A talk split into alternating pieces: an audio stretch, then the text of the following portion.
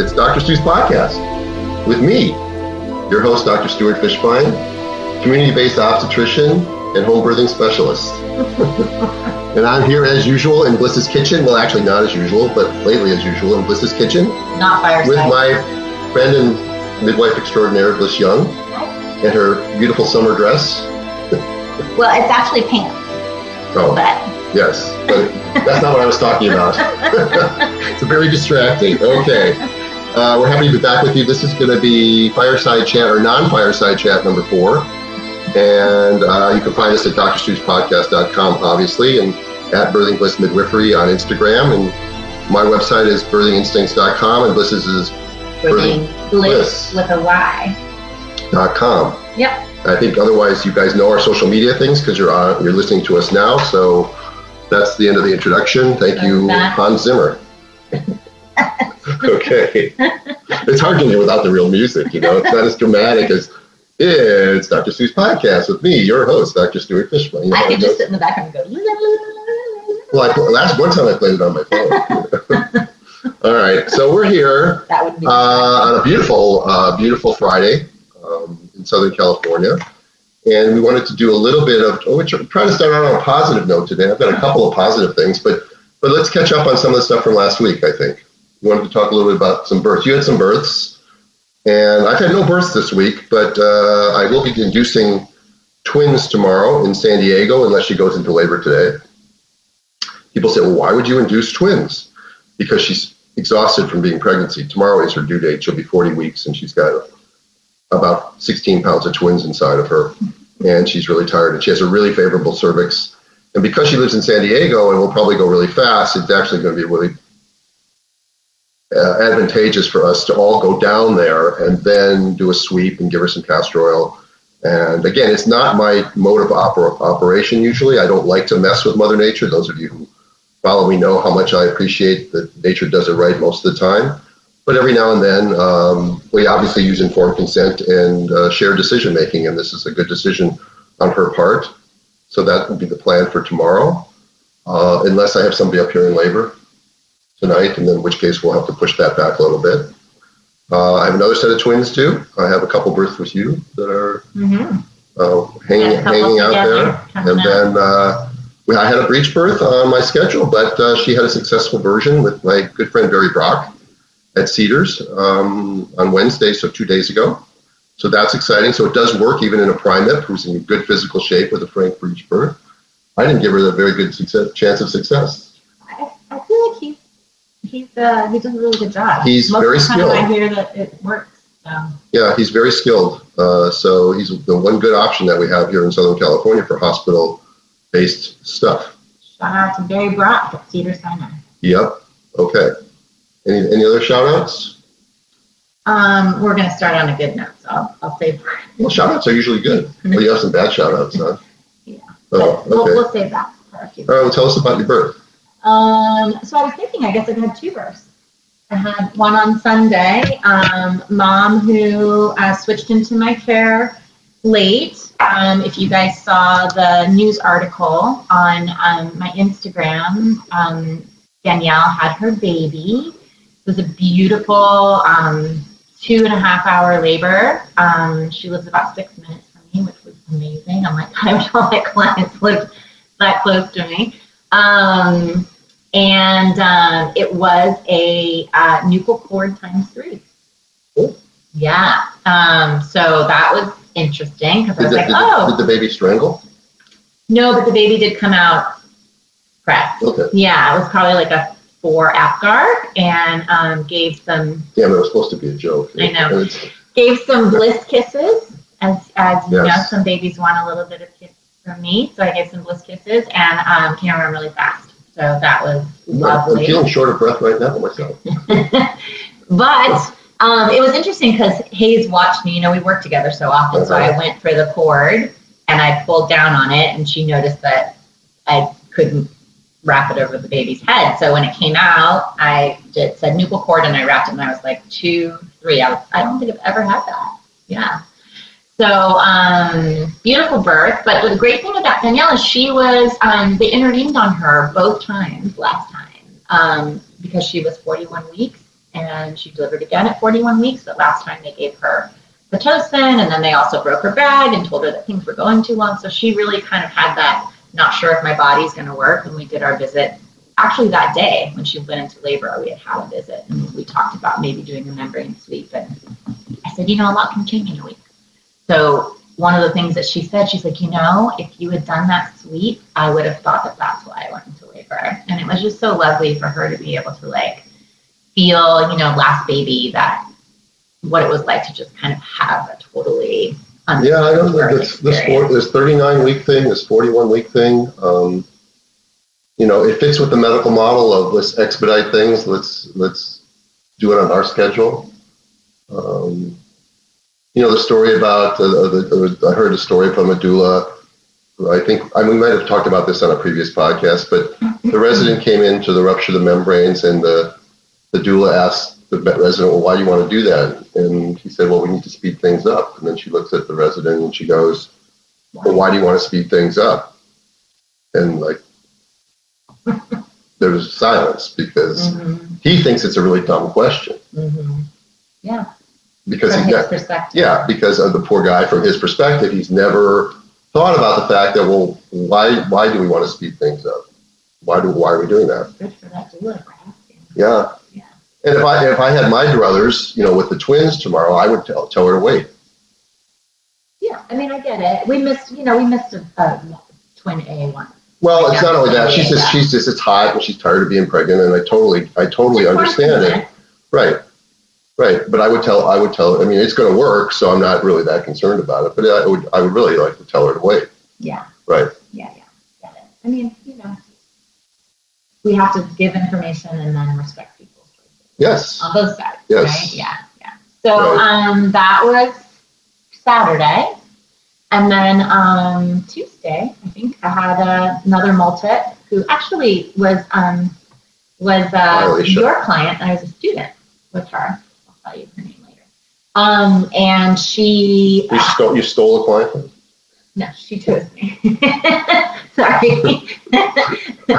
um, and so she um, had a very fast, also very fast delivery. Was very surprised because her first one, you know how that is. There's surprise that it's so much different. And um, just me and her and her husband in the bathroom because it was a tiny little bathroom. And I think I know what you're talking about. Yeah, in order to, to support her, I had, we had to close the door. So, um, but she had had a baby last time that had, they didn't find out till later because the baby had um, delays in, um, you know, things that they would have expected as a toddler. Milestones. Yeah. Milestones. Milestones. Um, and they found out that there was a micro deletion later. So one of the things that was really important to her that she found out from like the OTs and stuff is to do the breast crawl. To, to really allow the baby to like utilize that neurologic pathways from a very early early time. So we did that breast crawl really, you know, put, put the baby on her belly and let the baby crawl up and find the breast. Is this a micro deletion you can screen for? I need to ask for that. I don't Did, did they screen for it in this baby, or they don't? They don't know yet. Oh, in this baby, we did all of the tests. Last time she didn't want to. No, I'm saying, but you, but they found out what it was in the Yeah. first baby, and then they could screen for it. Oh, they could. Okay, Yeah, yeah, good.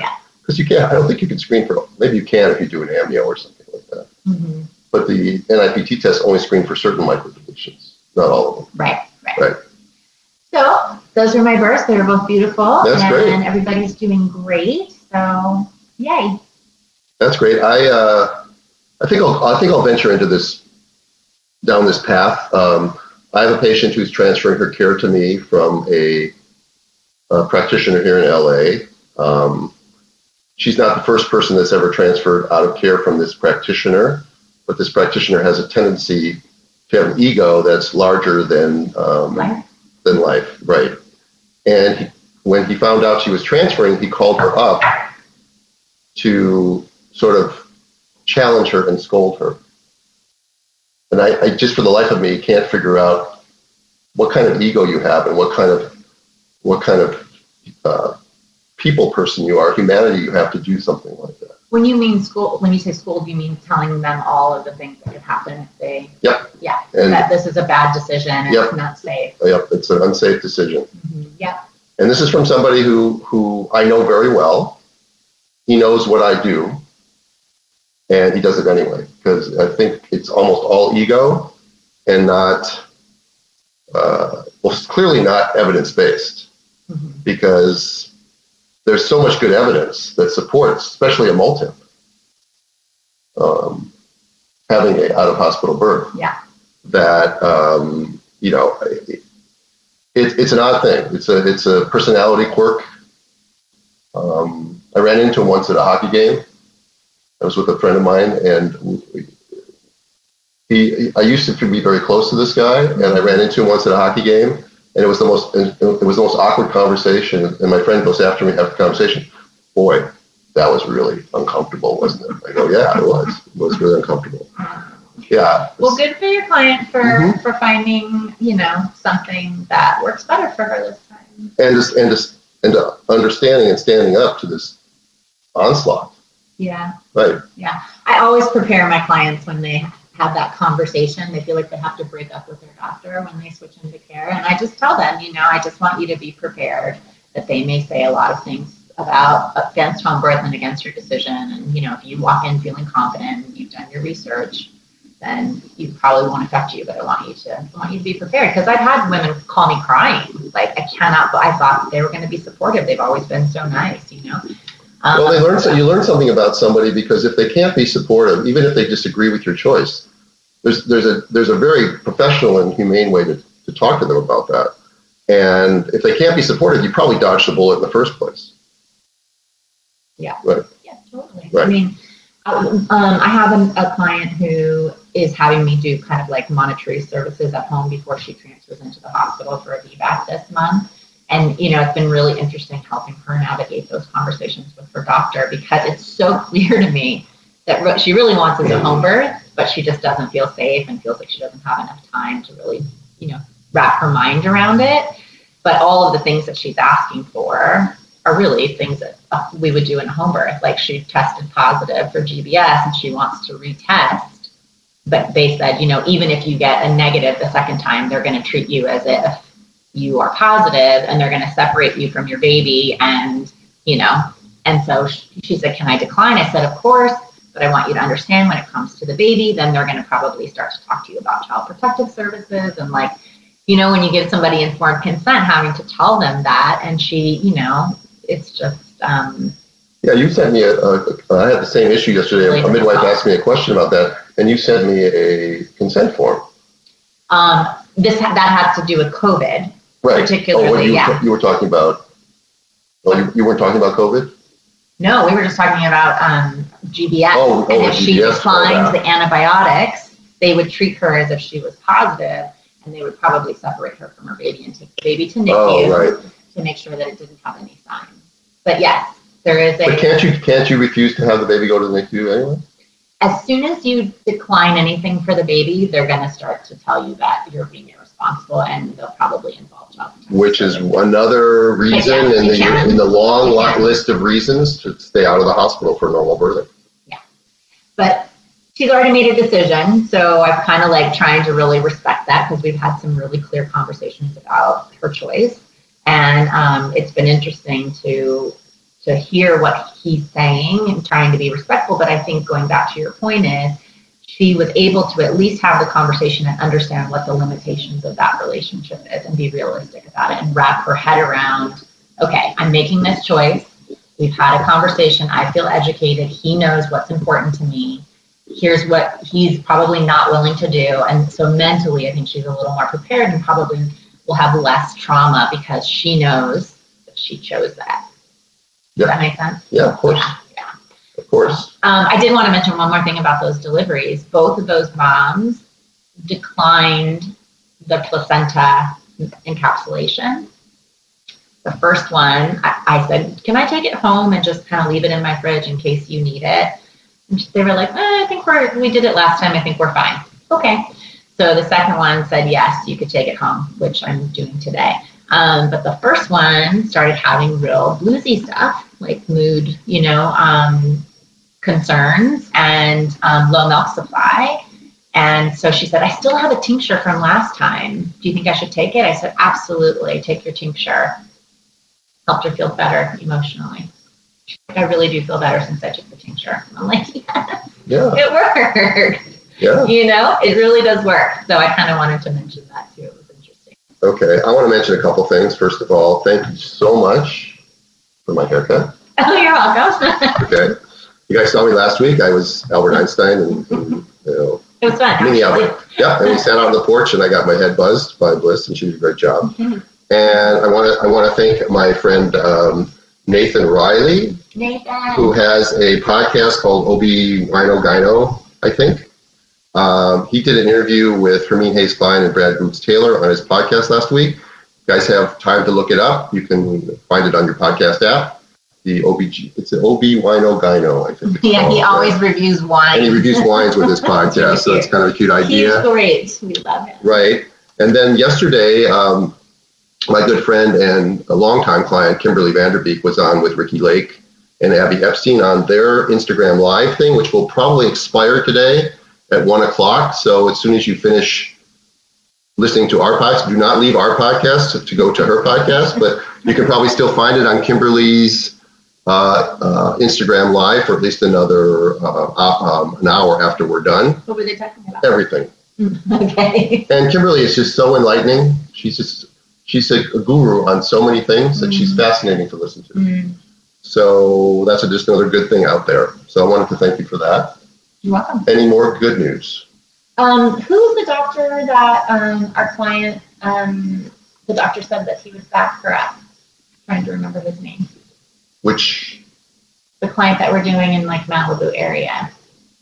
oh, I don't remember that. I'll write his name But there was a there was a doctor named Dr. Chang that that, that him. J- Jitson Chang is also a doctor in Southern California, in, in the LA area, I think the Santa Monica area, who seems to be supportive of what we're doing. He's not, I mean, I, I just got his name from somebody who, who got, he had a breech and he got it into Barry Brock or something like that, that he was supportive of, of that whole thing. So there's some good things that seem to be happening here. Um, uh, a couple of good things. I got mentioned, uh, my, my breech paper got mentioned as a reference in a, another research paper. So that's pretty exciting. Yeah, we Yeah. just looked it up right before you, we uh, joined you. Right. So somebody cited me. So now I've been cited in a good. Citation, which is not a good thing to do. Right? Right. Um, someone was asking Kimberly who? Oh, Vanderbeek. Spell it. V A N D E R B E E K. Um, She's a she and her husband James was on uh, Dawson's Creek and also was a big a big contestant last year on Dancing with the Stars. yeah, and um, has been Dr. Stu's client for their last three babies. Four. Four. Last four. She has five babies. Right. Yeah. Right. And I met her because her second baby was breech, Joshua. So, but I was listening to it during my lunch hour yesterday. I was listening on and off. Yeah, I came and saw you. And yeah, you heard me, but you were on the phone. Anyway, it, it was it was really good, and of course Ricki and Abby are great interviewers, so Yeah. it was it worked really great. Yeah. Um, so I have some really good news, which will come as a surprise to the mainstream medical world, but not a surprise to me at all. This is the uh, Green Journal. I get it every month, and normally it's filled with stuff I pay no attention to or stuff that's negative about stuff that I believe in. but this this month they did a paper out of France, which is titled, you can't read it backwards probably, First Twin and Breech Presentation and Neonatal Morbidity and Mortality, you got that backwards, according to planned mode of delivery.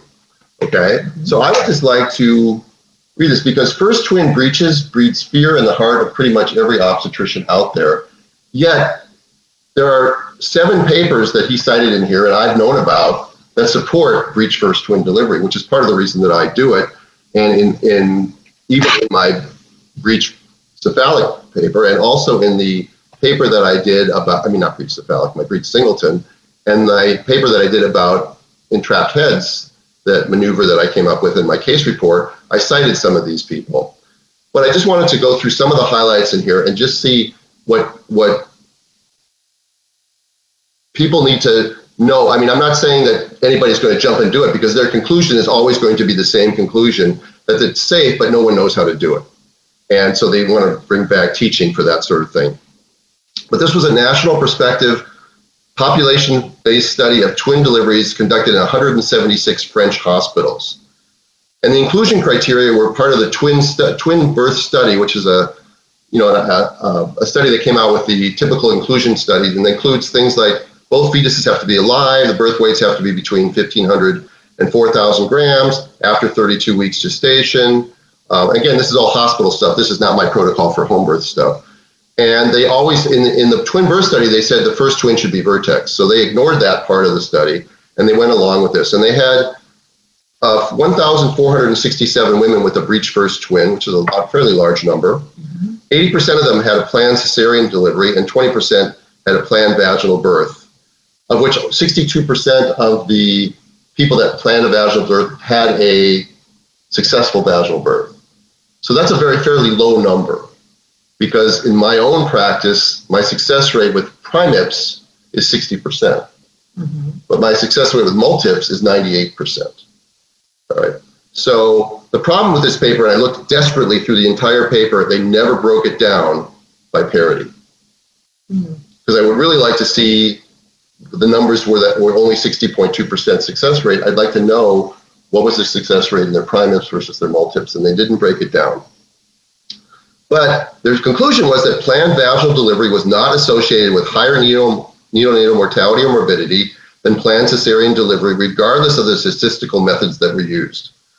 So they concluded in our cohort, planned vaginal delivery was not associated with higher morbidity or mortality for either twin when you have a first twin breech. And then I, I, guess I won't get into the details because it doesn't really do good on a live Facebook thing. But one of these times when we do a, a podcast where we're sitting there and people aren't actually watching me read, which is kind of boring, I will I will go through this uh, but I just want to get to the conclusion, which was. Um, I think people like to see what we what behind the scenes looks like. Really? When we're actually doing a podcast. Now, when they hear the podcast, they can imagine us. I think. So here they said our findings can be generalized only to centers where obstetricians are trained in and accustomed to vaginal deliveries for breech presentation. So how many of those are left? Say it again. You weren't listening. They can be generalized only to centers where obstetricians are trained yeah. in and accustomed to vaginal deliveries with breech presentation. Yeah. And so their absolute end of the last paragraph says, applying these results to practitioners who may have lost or never learned the skills required for vaginal breech delivery and to residents during their initial formation formation it says requires investing in the teaching of obstetric maneuvers. Who does that sound like? You. Right. Because Simulation training has shown a positive effect in singleton vaginal breech deliveries by residents and in breech second twin extractions. This is something that I teach and that David and Rixa teach with their Breech Without Borders courses. Hopefully, once the lockdown is lifted, we'll uh, we'll resume those courses. Yes, we will. Uh, the pedagogical strategy should also be considered for training for vaginal delivery of first twins in breech presentation. Awesome. And it's very reputable, and it's in the most reputable American journal. That's great. The Green Journal. Yay. Right. So that's some good news too. That is good news. It's not shocking to me at all. What's shocking is it actually got published. well. But obviously, these guys are academicians out of France, and so the journal published them. Yeah. I've tried to publish things in the Green Journal.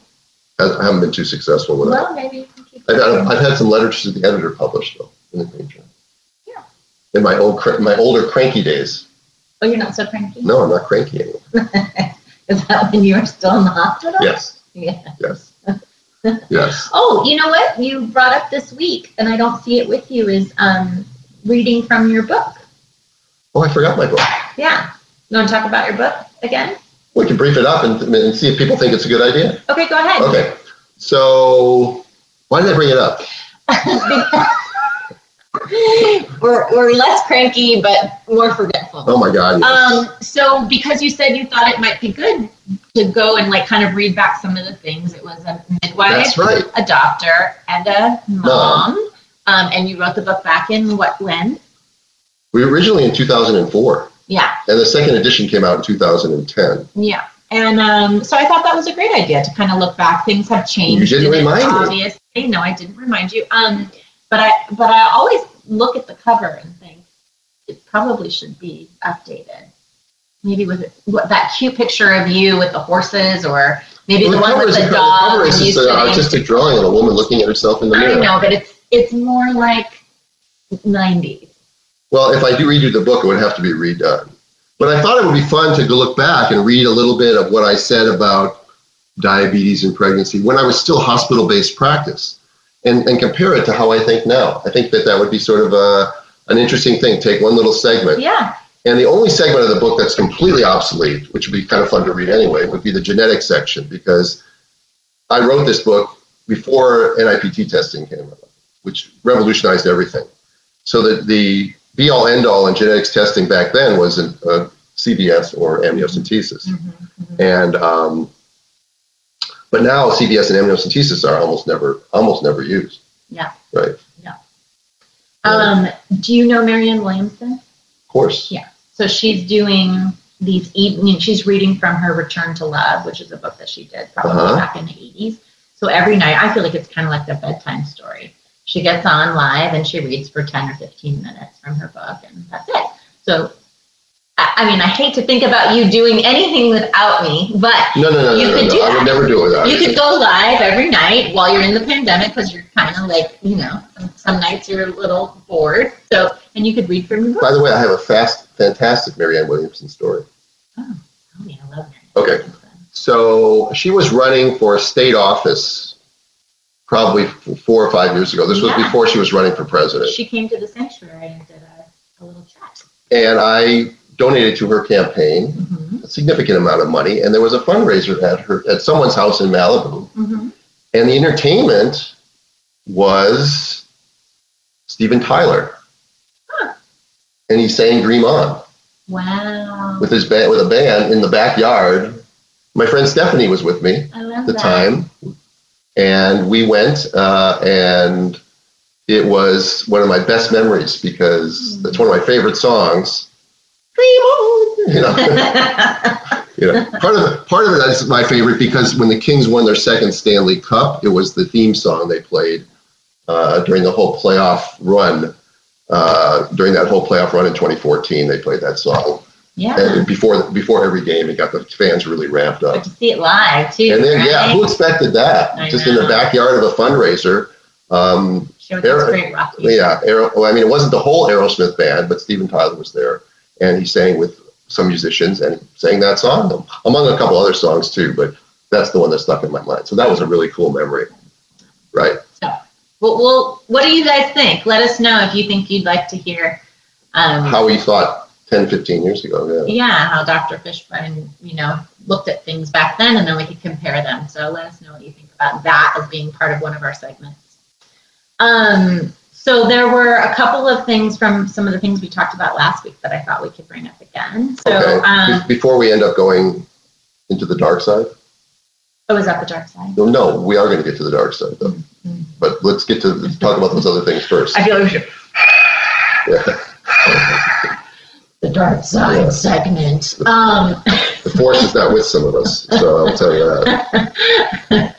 Uh, um, so we talked about a couple of things last week. I just wanted to give you updates. We have our mom who's screening for Turner syndrome, and she um, uh, they decided not to do the second test yes. that we sent in um, because they'd have to pay for a second test. Um, they talked to a genetic counselor this week and um, are, have scheduled an amniocentesis, but they're still thinking about it because their plan. Well, did you give background on that? Did you? Go ahead. No, I mean. Last week. Yeah, well, some people weren't listening last yeah, week, so.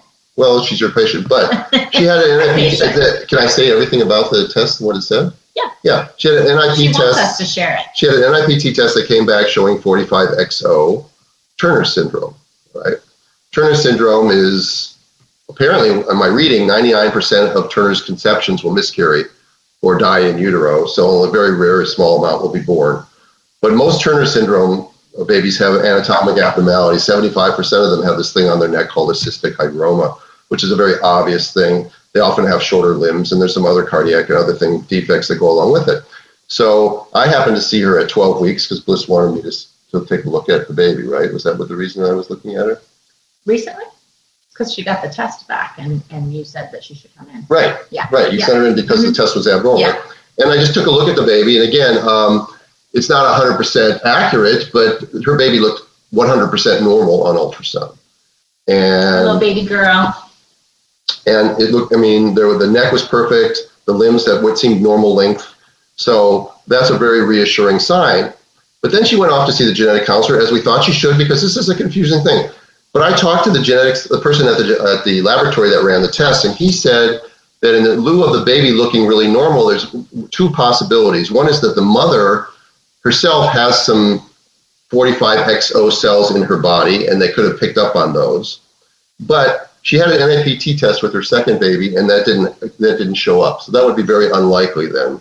The other possibility is something called a placental mosaic, which is most the most likely thing that this is going to be a, a cause of. Um, so I was surprised when she went to see the genetic counselor and they told her it was about 50 50, 49 51 or something like that. 61 49. 60. No, that, that doesn't add up. I was Right? going to say that's not I thought it was 51 49. mm, a little bit more than that. Okay. Yeah, just over half. Okay, Mhm. well, that's just over half. Yeah. Yep, that's why I'm agreeing with you. Okay, so that, that, that it still could have Turner syndrome, Mhm. even with an, even with the normal anatomy scan. Yeah. So we'll, we'll see what, we'll see what the Yeah. amnio says. Someone was asking how did how did they know to do the test? They wanted to do the test because they had two boys, and they really wanted to know if they were having a girl this time. That was one of the main reasons that they did the NIPT. And um, so there are a couple different things that you can test for on there. The the normal trisomies, um, and then the what do you call them? The aneuploidies. Yeah, So I marked both on there because I figured if you're doing the test, you might as well test for everything, and that one came back um, positive, and um, so that's that's why we've gone further down the path. So that, yeah, for those of you having a hard time hearing me, we're gonna have a microphone next week. but that's- sorry, But you can go over to Bliss's Instagram live at, what is it? Birthing Bliss Midwifery on Instagram, Yeah. and we'll be on for another 30 minutes. Right, and you can, the sound is better on her, on her little phone than it is on my laptop, so, um, yeah, but thanks for saying that, Jessamine. I know, we've had that complaint before. Um, Is it me or both of us what, that they can't hear? oh, well, She just said sounds bad. she said, so hard to hear you. Oh, sorry. I think it means both of us. Okay. Um, and then my other mom that we discussed last week had um, a small episode of bleeding, just a little bit of spotting, really like very little cramping, but it's more on the nervous side. And so um, I sent her in to Dr. Fischbein on his day off. He went in and met with her, which was very kind of you. And um, and he saw contractions and really felt Right. instinctually that she um, was at risk for preterm labor, even though she wasn't feeling any of these contractions. Her bleeding had stopped. We sent her home on pelvic rest. She continued to have brown spotting for a week, um, and we I, and told me that it smelled funny. So to me, I felt like probably needed to look a little bit deeper because of Dr. Fischbein's instinct, and she still was really unsure whether or not she was contracting. And um, so I finally convinced them to go in to see um, Dr. Shavira. Um, they were very nervous about having to go into the hospital. The father was not allowed in while she was being um, evaluated. She did tell me that she had a wonderful experience at the hospital. The nurse treated her very kindly, and she felt really good about being there once I think she got past the fear of what it was going to be like to go into the hospital. Um, Fear is always the biggest boundary. I mean, it really is. I mean, once you get past the fear, people are generally nice people, yeah, unless you're a certain doctor in Beverly Hills, and then, you're- then, then you're not. Never mind. unless you're in. The one who will not be named. Yes. Um, and uh, Emiliana was able to um, you call that? Vaginal ultrasound. Vaginal probe ultrasound and uh, distinguished that it w- is a previa. So she has placenta previa. It was not mentioned in her 20 week ultrasound. And because of Which is surprising because it would Yeah. have probably been more of a previa at 20 weeks than it would be at 30 weeks. and not even a mention. She's on Medi-Cal, so I'm going to say that I feel like that has something to do with it. They spent more time lecturing her about not getting flu shot. Um, and the genetic counseling, you made mention of something that they said about the genetic counseling on there. There was like half of a page of like all this information that they had given her, um, and they didn't. They didn't mention at all. Yeah, it's almost a cut. It's almost it's almost it's almost a cut and paste type thing that's on there. they cut and paste these things and put them and they put them in their reports. I, I think there's a reimbursement issue when you when you, you say you did all these things with somebody, you get paid more Mhm. than if you didn't. And I can get I guarantee you they don't go through everything that was on that piece of paper, right? But I thought it was interesting. I wish I had the picture that you sent me. Um, but you talked about that previa. Sometimes if this is the uterus, right? I have I have that picture. Oh, good. He'll show you that the placenta could be like mostly up here, and then like an edge could be down over the os. Um, My stick figures. or the whole thing could be over the os. So hers is the way that if you look at the most of the placenta, it's up here, anterior, as they said, um, or posterior. I'm sorry. Let's see. I'm gonna put that there. So that so hers is, is the top one where it's just the edge. So it could recede. She's 31 and a half weeks, um, but it's pretty unlikely that her placenta is going to move. So now um, at 32 weeks, we're planning a potential bleed. You want to explain why she could have a bleed? Well, the uterus starts to stretch and contract, and, and the placenta just separates. Yeah. The vel- the- So it's open the- down where because it, it's so vascular. There's so many blood vessels down there supplying that exchange that's going on with mother and baby. And if the placenta begins to shear off when it's connected down there, um, it's just not as stable as when it's connected up in the top of the fundus. So so things move, it shears and bleeds, and that's why she had her first bleed. And with placenta previa, classically, the first bleed is never really that bad. right? Which it And the second or third bleed could be catastrophic. So a lot of times when they have a true placenta previa, um, then after the first bleed, they'll they'll put them at bed rest. But if they have a second bleed, or even sometimes if they're closer to term, they put you in the hospital until you until you're ready to deliver, and then they end up usually doing an amnio for lung maturity and delivering you prior to labor. He said that the rec- that the recommendation would be to have a cesarean, planned cesarean at 36 weeks. He said if you look at the literature, it's somewhere between 36 and 38. Yeah. Um, but Yeah, and you know, and again, I've been removed from the hospital for ten years, but I just know that we used to do an amniocentesis first because if she's stable, why would we section her 36 weeks if the baby's lungs weren't ready? Why would we wait another week or give steroids and then do it 48 hours later? but leave her in the hospital. Oh yeah, yeah, yeah. leave her in the hospital. in So, you know, this is another one of those situations. This mom's on Medi-Cal, and it's very, very difficult to figure out how to get her good care. She's on the west side, um, and, uh, you know, trying to help her navigate what it looks like right now. An urgent situation, she can just go in and be cared for.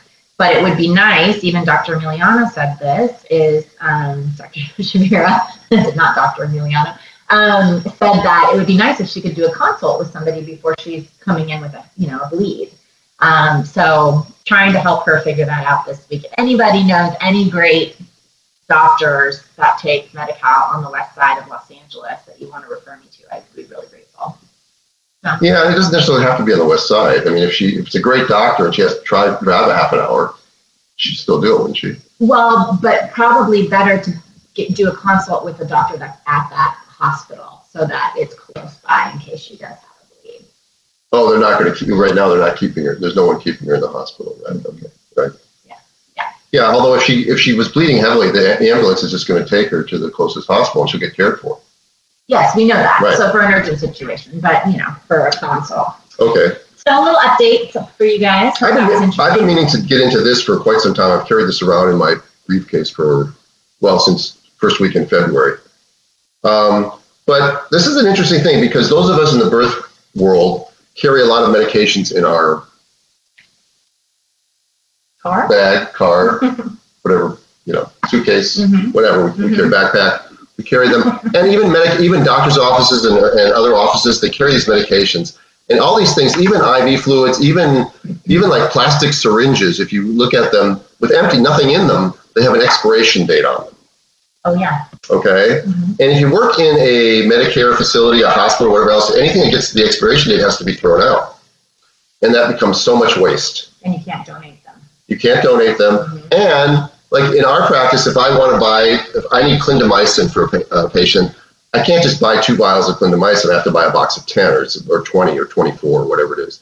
So you end up wasting a lot of stuff. So there was an interesting thing on uh, Medscape, which is a very good resource, by the way. Uh, Evidence-Based Birth is a great resource. Up to Date is a great resource. Medscape is a great resource. You have to belong to Medscape. You pay a, a fee, so I do.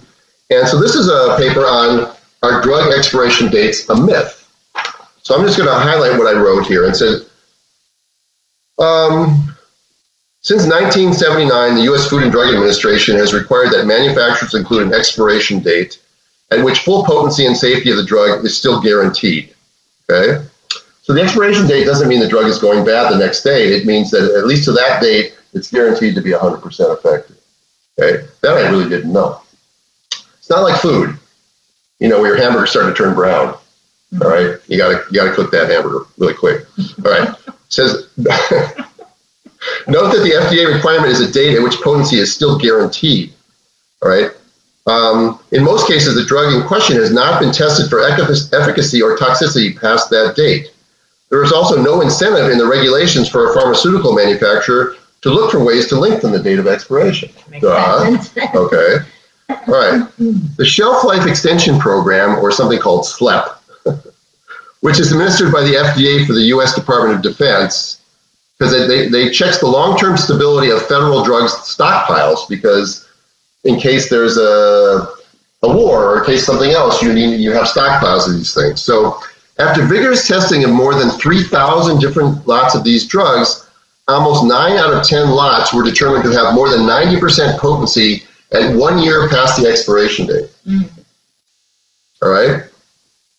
So here's some common drugs that we might use, like amoxicillin tablets, the uh, shelf life extensions could be up to 23 months. Um, ciprofloxacin could be 55 months. So you can use it five and a half years, so four and a half years later, it's still good according to the 90%. Well, well, according to yeah, U.S. Department of Defense, it's going to be 90% effective and still not have any, you know, bad toxicity to it. And these are things that are stored under optimal commit com- conditions. So this is not like me who has my worst stuff in my trunk when it's 95 degrees outside.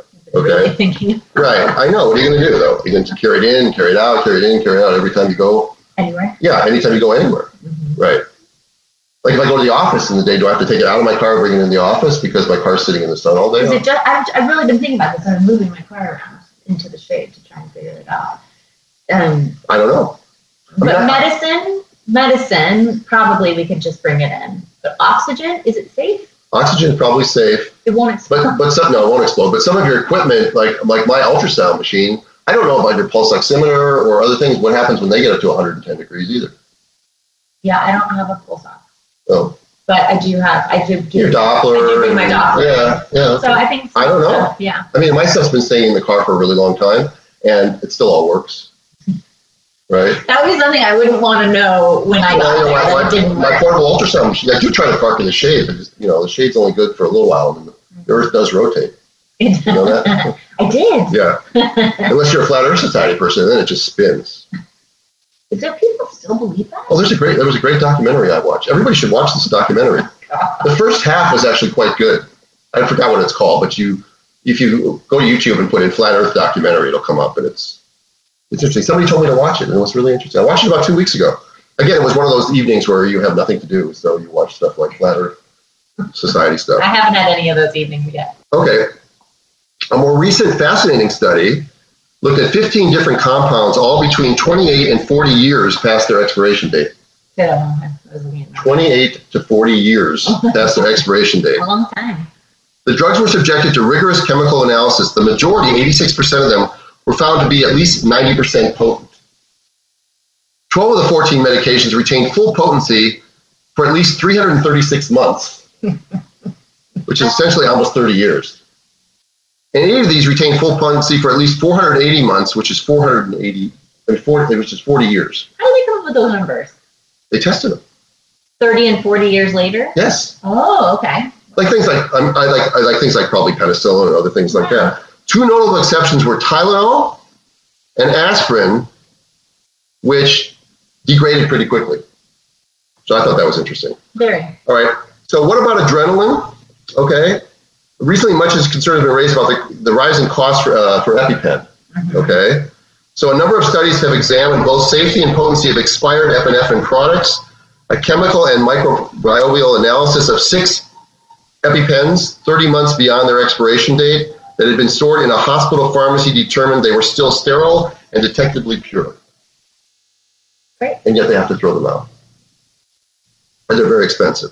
So in our office, not my new office, but my old office, we had a, what do you call it, an emergency kit. What's it called? Uh, we had to have aid? we had that well emergency first aid kit. We had to have epi and intubation stuff in it. It was a little kit that we that, and then we every year we updated it and we threw the stuff out and bought new stuff. We never used it in the 30 some years that I was in that office. We never used it, thank God.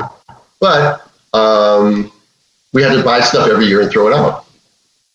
All right. So uh, moving on to the last page, I said um, EpiPens for the preloaded syringes appear to be stable for and sterile for a period of at least 90 days after the expiration date. So I mean that's something that we could you could probably get away with. Again, I don't know what would happen. Like when we use expired oxytocin, like sometimes I'll look at it expired three months beforehand. Am I going to throw that out and not use it? No, I'm going to probably use that. Mm-hmm. All right. Is it, you know, do, do people, I want, I want to, well, the reason I'm bringing this up is that people need to stop putting as much emphasis on an expiration date on something. Mm-hmm. If you have a, if you've got vitamin K that you spend money on, if you've got a Rogaine that you spent money on, a hundred dollars for, for Rogaine Yeah. more or less, and it expired two months ago, you have, you have to throw it out? I am. I know. We are I am too. Yeah. I'm just saying that it's possible that you don't I have to do that if I was, if we were in wartime, I get it. Like ninety percent effective is better than nothing because you can't get the drugs. But especially as a midwife, I feel like if the, if I used something that was expired and then I didn't have the effect that I had hoped for, I could definitely be liable for that. So for me, it's more about being really safe in terms of those things. So the bottom line, so here's the bottom line in this Medscape article. Our patient fears justified that an expired medication like spoiled milk could be dangerous?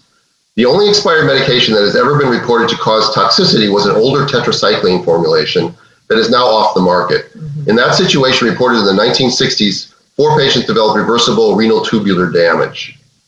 Uh, so we'll skip that. With that single exception, there are no published reports of human toxicity due to use of a current drug formulation after its expiration date. Yeah, to me, it makes sense. It's just not as effective. Like spices. You know, you're supposed to throw your spices out after a certain amount of time.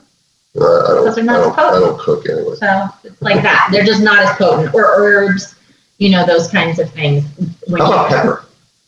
Does pepper expire? Not expire, but it's like probably not as potent as when you first got it. Probably. Yeah. So let's go to the dark side because we only have 15. All right. Okay. I just thought that that was interesting. It's not going to probably change anything that we do, but it It certainly, is interesting. if I realize that I have Pitocin and it expired last month, I'm not going to be afraid to use it. I think maybe I'll keep one for the zombie apocalypse. Yeah. So that I have 90% effective.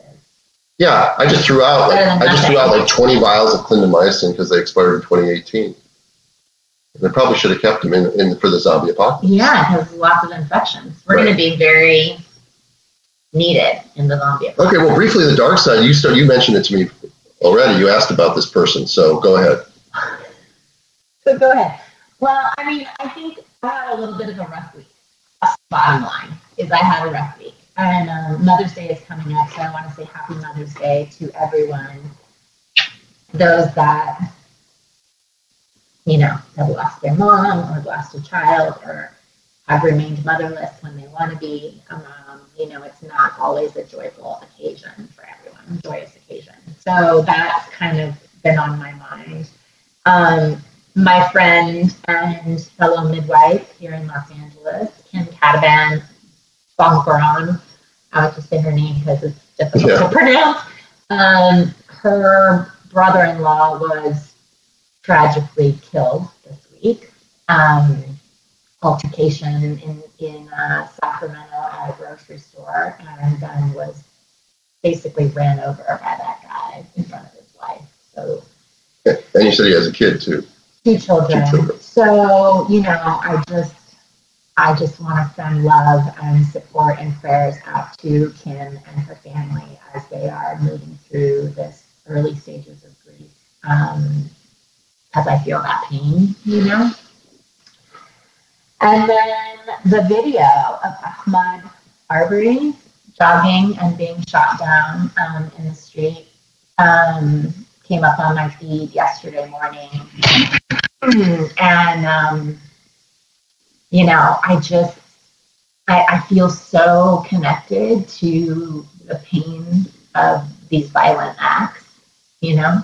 Um, and I realized that we get so desensitized, you know, and I just don't ever want to be desensitized again to how painful it is um, when we lose people to COVID, to cystic fibrosis, to a loss in a pregnancy, to old age, whatever it is. Like we're all losing people in our life. It's part of life, but it's also extremely painful. And I just want us to have compassion for everybody's um, experience. And the fact that this man was jogging and was was gunned down, um, we need to not tolerate.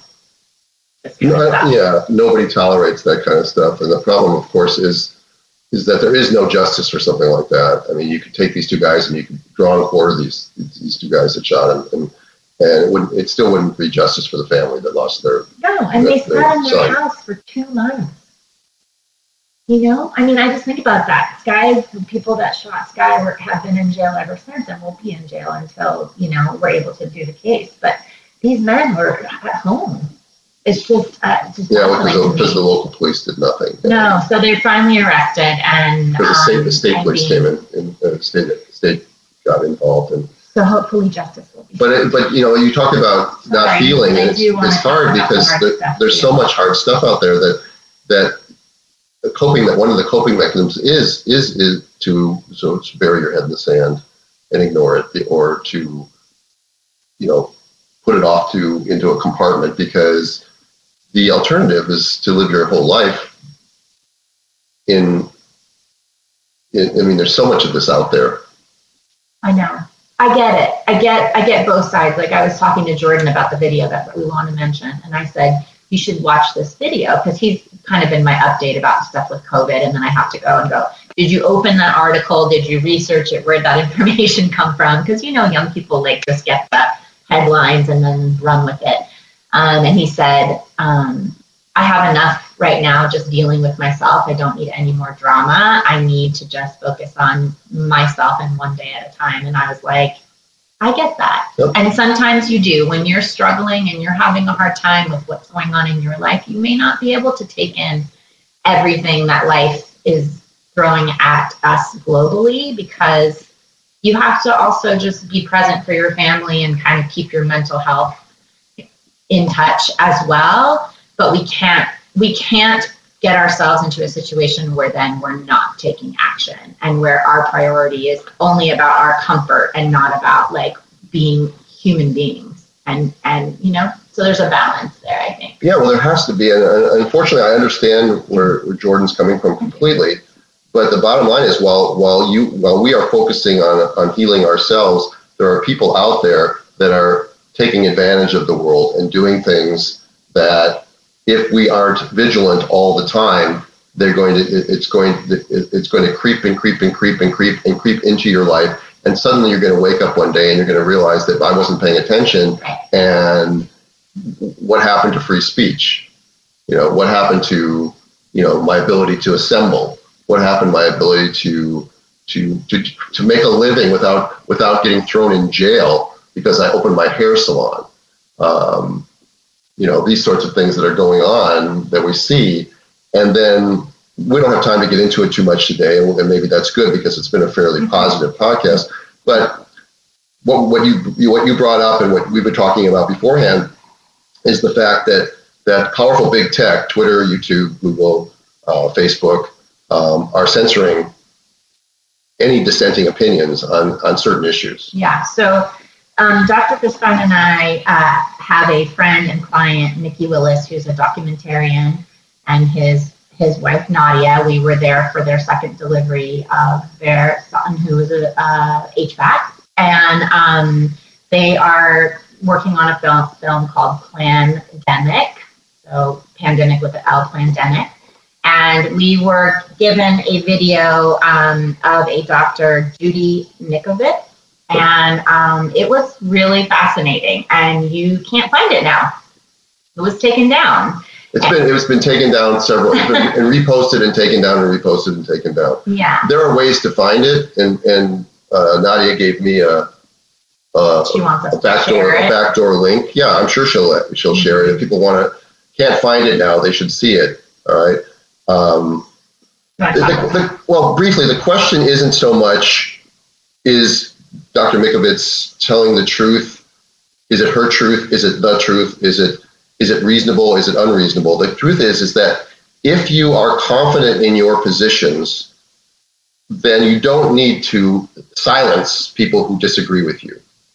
So every time you see something being removed from YouTube, whether it's a thing on back, you know, they may even remove this from your from Instagram because we're talking about it. Um, but anytime anytime that you see something removed, whether it's on vaccine discussion, you know, we talked about this last time. My friend uh, uses puppies when she wants to talk about vaccine issues because like a code word.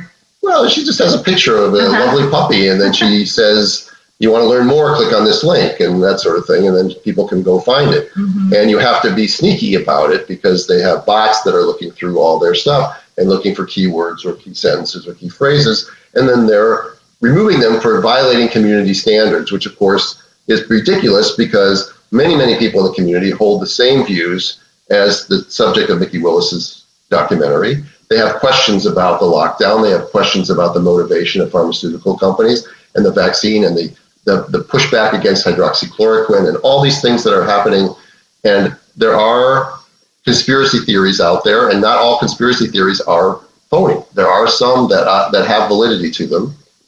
Um, and I believe every word. I'm sorry. It just struck a chord with me. everything she said, it seems, oh, yeah. seems legitimate, right? Uh, and I trust Mikki. I know him. I've known him for a long time. So I trust the source that the documentary is coming from.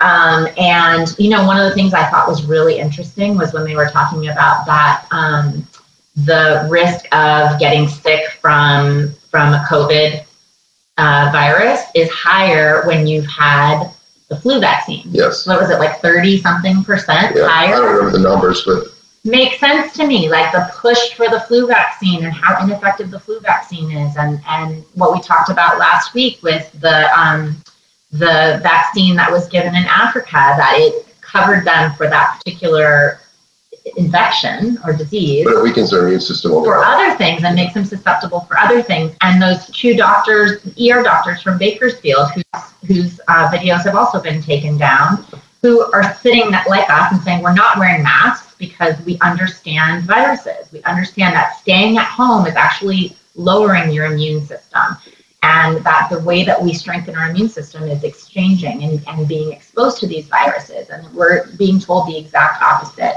Um, so I hope that you guys can get a chance to look for this. You're going to get cut off. You got 10 seconds, 20 seconds. We'll see you next week. Let us know if you want to know more about this documentary. Send us a private message and we'll get you the link to, to be able to yeah, see we'll, it. We'll probably we'll talk more about next week. We'll, we'll, talk more about this next time.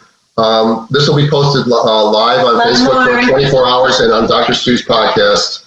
You can find it permanently. Um, when you go to the Dr. Stu's podcast website, it'll be put up and it'll also be on the Facebook page that you can find it continuously. Um, this topic is we just we just scratched the surface of it. I you know I've talked about this before, but it's really getting serious right now as to what's happening in the in the world of big tech and the, and the First Amendment. So on that sour note, we end a very otherwise pretty nice pot, uh, pretty nice chat. You know, you got to do both. Right. Uh, so you can again, you can find us at uh, birthinginstincts.com is my website. Birthingbliss.com is Bliss's website, and on Instagram, you know where she is at Birthing Bliss Midwifery. I'm at where am I at? Birthing Instincts. Yeah, at Birthing Instincts, and uh, we'll we'll be back next Friday, uh, unless we're at a birth. At a birth. See ya. Bye.